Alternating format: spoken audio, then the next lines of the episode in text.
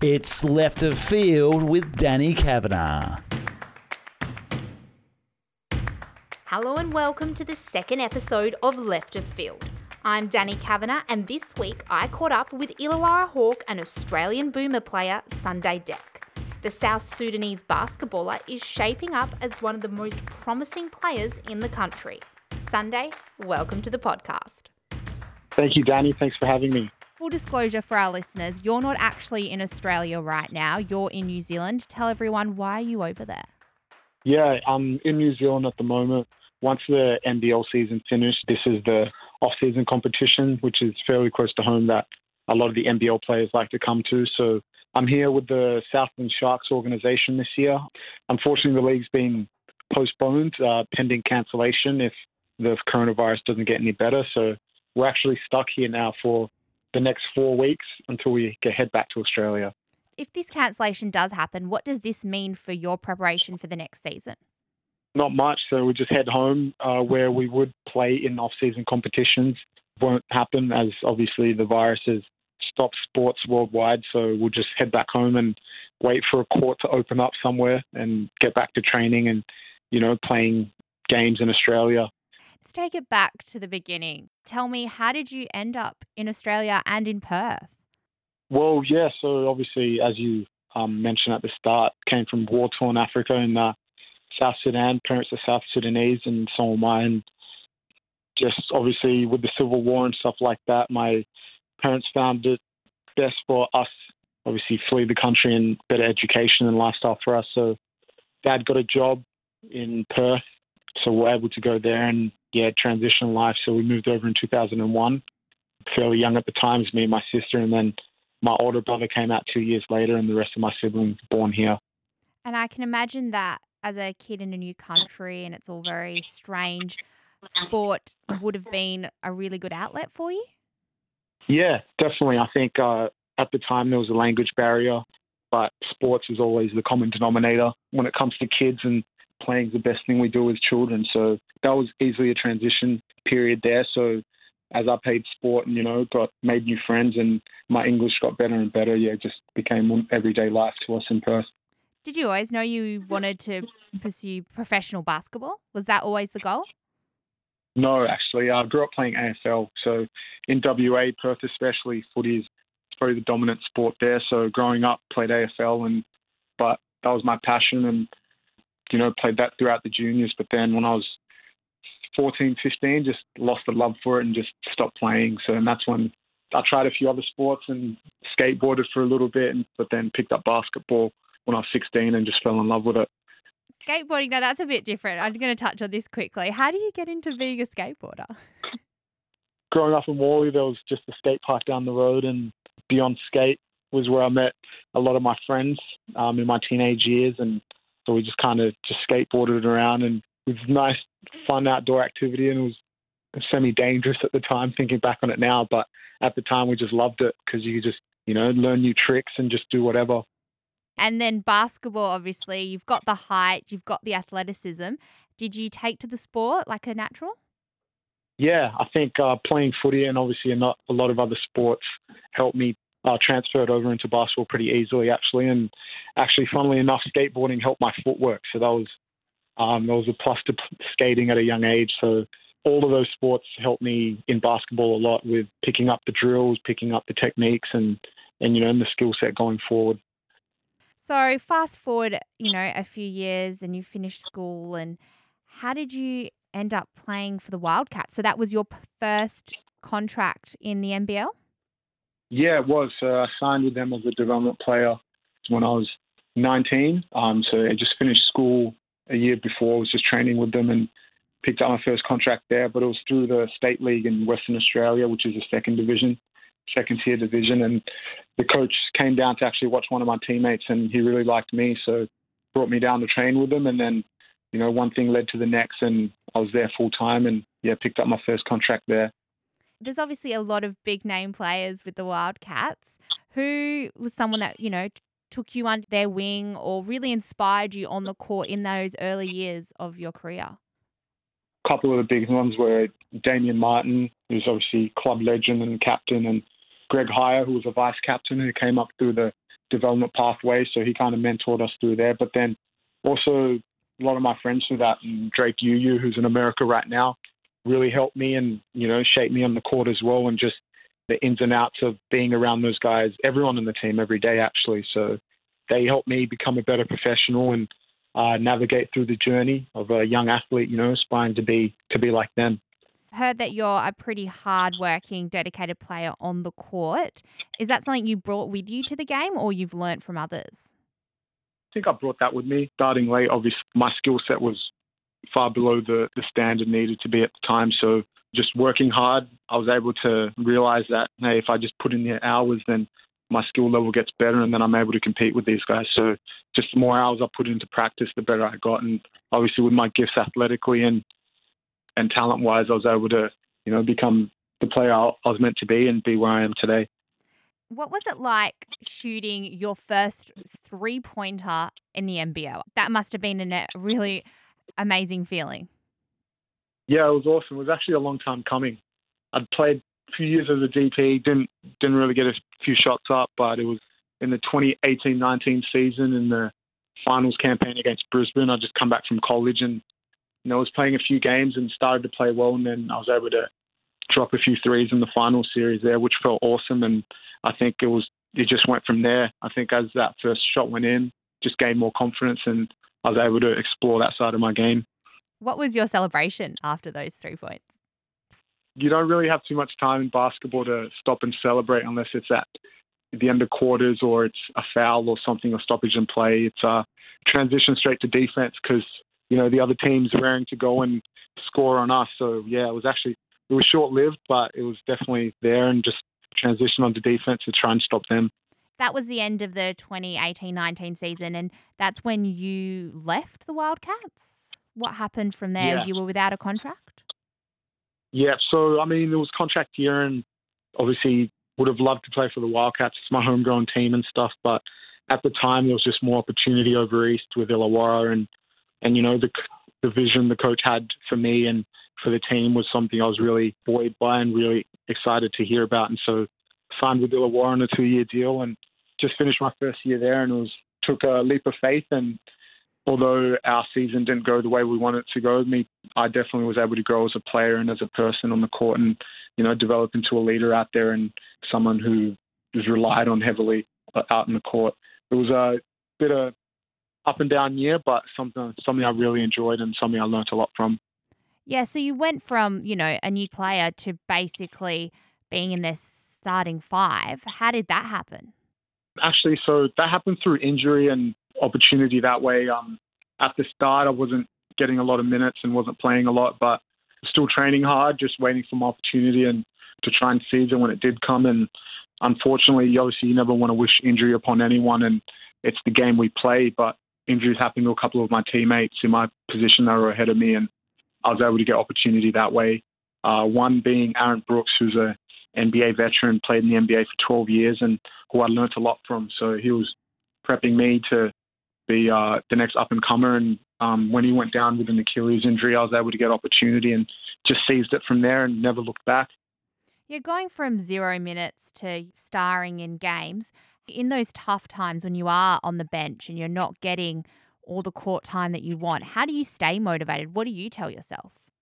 It's frustrating because you want to be out there and obviously you want to help the team out in the court, but you just got to control what you can. And um, at that time, it was just sharing my teammates' successes and uh, being in the gym and working hard because I knew an opportunity would come. It's a it's a funny game we play. You never know when it does come, but if you're not ready for it, it the window of opportunity could shut in a second. That was probably the motivating factor, but also the fact that you know I, I knew I could play and I knew that I had something to offer the team out in the court and just had to wait for my opportunity to come. Opportunity playing with the Boomers? That was actually unexpected. So after the season, uh, my partner Charlotte and I actually booked a holiday to go to Fiji, and a month before we were meant to go, uh, the Boomers coach called and said, you know, I was named in the squad, and um, obviously it was a very proud moment and it was awesome. And throughout the year, they'd been watching and were happy with the progress I'd made, and you know, deserved national team selection. So that was an honour, and it was a great opportunity to play on the national stage for the Australian team. Did you get to learn a lot from that experience?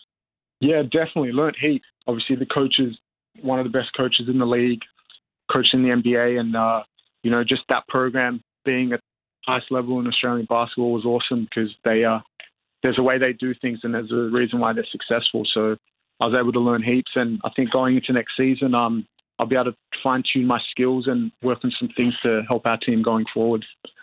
Now, you've recently been nominated for the Defensive Player of the Year and the Most Improved. What has been personally for you the biggest highlight of this world whirlwind of a season? Um, biggest highlight, I think it's just um, for our team, we didn't really have the season we wanted. Our record didn't show the dedication and the amount of hours we put in as a team. So I think the highlight is just the fact that all the guys stayed together. You know, we're still really close right now. Typical for teams who have bad seasons for players to go their separate ways and try and forget about the season. But us as a team, we really try and build on that. And uh, moving forward, I think we were able to get better as a team, and I was also able to get better individually and also become a leader out there. So that's something I want to use going forward, you know, to help our team in that leadership role and try and push the guys that, that need to be pushed and give back what was given to me when I was in those situations. What do you do off court that keeps your mind healthy and positive? Off the court, you know, I'm pretty laid back. I think I, I watch a lot of movies, just hang out with some friends. But I think connecting with uh, friends and family from back in Perth and all around the world through the friendships I've made through going to college or friends that I've met through friends, um, that's really important because it just gives you a bigger perspective on on life. Because in the moment, our life is basketball, but then also you have to put things into perspective and know that there's there's things happening worldwide. And in case right now with the coronavirus, it's uh, obviously I'm a basketball player and that's what I do, but I've got friends around the world who are affected by this situation. So just checking in on them and them just gives me joy and to know that they're doing well as well. The NBL title was given to the Wildcats after the Sydney Kings decided not to travel to Perth because of COVID 19. It was a massive decision in the league, and do you agree with the call? Um, it's a it's a difficult one, but I think they made the right decision for um for their team and for the NBL. Um, obviously, with the circumstances at the time, they weren't as serious as they are now, but they were heading that way. And uh, with insider information, uh, I knew that uh, if they had travelled and if the situation in Perth that's happening right now, where the borders are locked down, had it happened when they were playing, then a few of their players wouldn't have been able to get home to America, and um, a lot of them wouldn't have been able to get back over east uh, to see their friends and family. So at the time, that's what they anticipated, I think. So in hindsight, obviously it's a beautiful thing, but at the time, I think they definitely made the right decision for themselves and for their organization. So obviously now all the players have a lot of downtime. Um, I know you're quite into meditating and yoga and all of that to keep you healthy and strong. Yeah, definitely. I think uh, at this time right now, it's very important to keep your mental side active and uh, raring to go. So I try to quiet it down by yoga and meditation. Obviously, it's great for the body, but it's also good for the mind. Just slows us down a little bit because right now I think a lot of people are thinking at a rapid rate of about the what ifs and the potentials of what could happen. But I think that that brings me joy, and I'll introduce you to my second girlfriend, Sarah Beth. Who's that? My yoga instructor. That's your, your yoga. Does she t- like teach you classes? Yeah, I just I followed her page. It's just on YouTube actually. When when we can't go to classes like times like this, it's perfect. Just chuck her on the TV and she's right there. you love her more than Charlotte. She's your number one girl right now. the hey, she, she's holding me down in times of struggle. Outside of basketball, what is another sport that you turn to to kind of get that release of emotions and have a bigger passion for?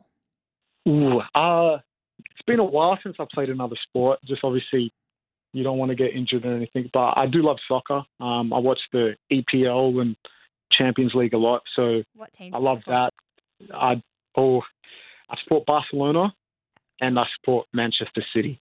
Oh, I'm a big Liverpool fan, so Oh no, my my partner's a Liverpool fan. yeah, Charlotte, she knows what side's winning side here. Oh, you guys are out of Champions League, so okay, okay, we can move on from that. You said that you obviously were a massive AFL fan when you were younger. What team do you support now?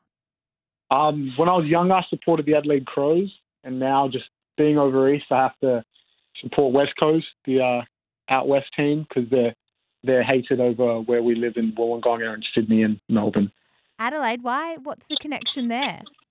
Adelaide. So when I was younger, um, we went to a church down the road, and Andrew McLeod, who was my favourite player growing up as a youngster, his sister went to our church. So whenever he would come to WA and visit, he would uh, he would come to the church, and it was just it was so cool to see a professional football player just be so humble and be so down to earth, and you know talk to kids like he did. And so that was uh, the team I supported because of him. That's lovely. And AFL is another sport just like the NBL in Australia, where there are a, a lot of African descended players. Do you see the rise around the country? How do you feel about that? It's awesome. Obviously, it's something that you want to see. You want to see your people win, and very proud South Sudanese person and an Australian as well. So just to see that brings me joy because to know where they've come from um, back in South Sudan to where they are now have to go through a lot, and just to just to see that is awesome because it inspires the younger generations to be able to, you know, dream of being a professional basketball player or a professional footy player because it gives them something to hope for and gives them something to work towards.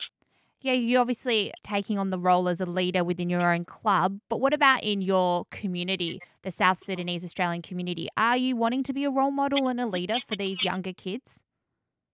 Yeah, for sure. I think that's something that's needed um, just to give a bit of guidance and a bit of direction to the younger generations, and that's something I will look to do in the next next couple of years, and especially now with the amount of downtime we have, and just working with my brother and the South Sudanese community in um, Melbourne and Perth a lot. Back to basketball now.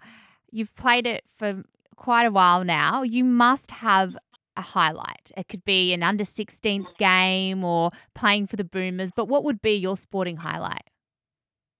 Ooh, The magic moment. highlight. Sunday's magic moment. What do you always turn back to? My my mother's first game to come seeing me play was last season when I played for the played that final series against Brisbane actually, and for the Wildcats, they were able to kno- knock down my first couple three pointers. That was yeah, mum's first time watching me play professionally, so that was that was an awesome feeling. That is adorable. Was she so she was in the crowd when you scored your first 3 points? Yeah, she was. She was there.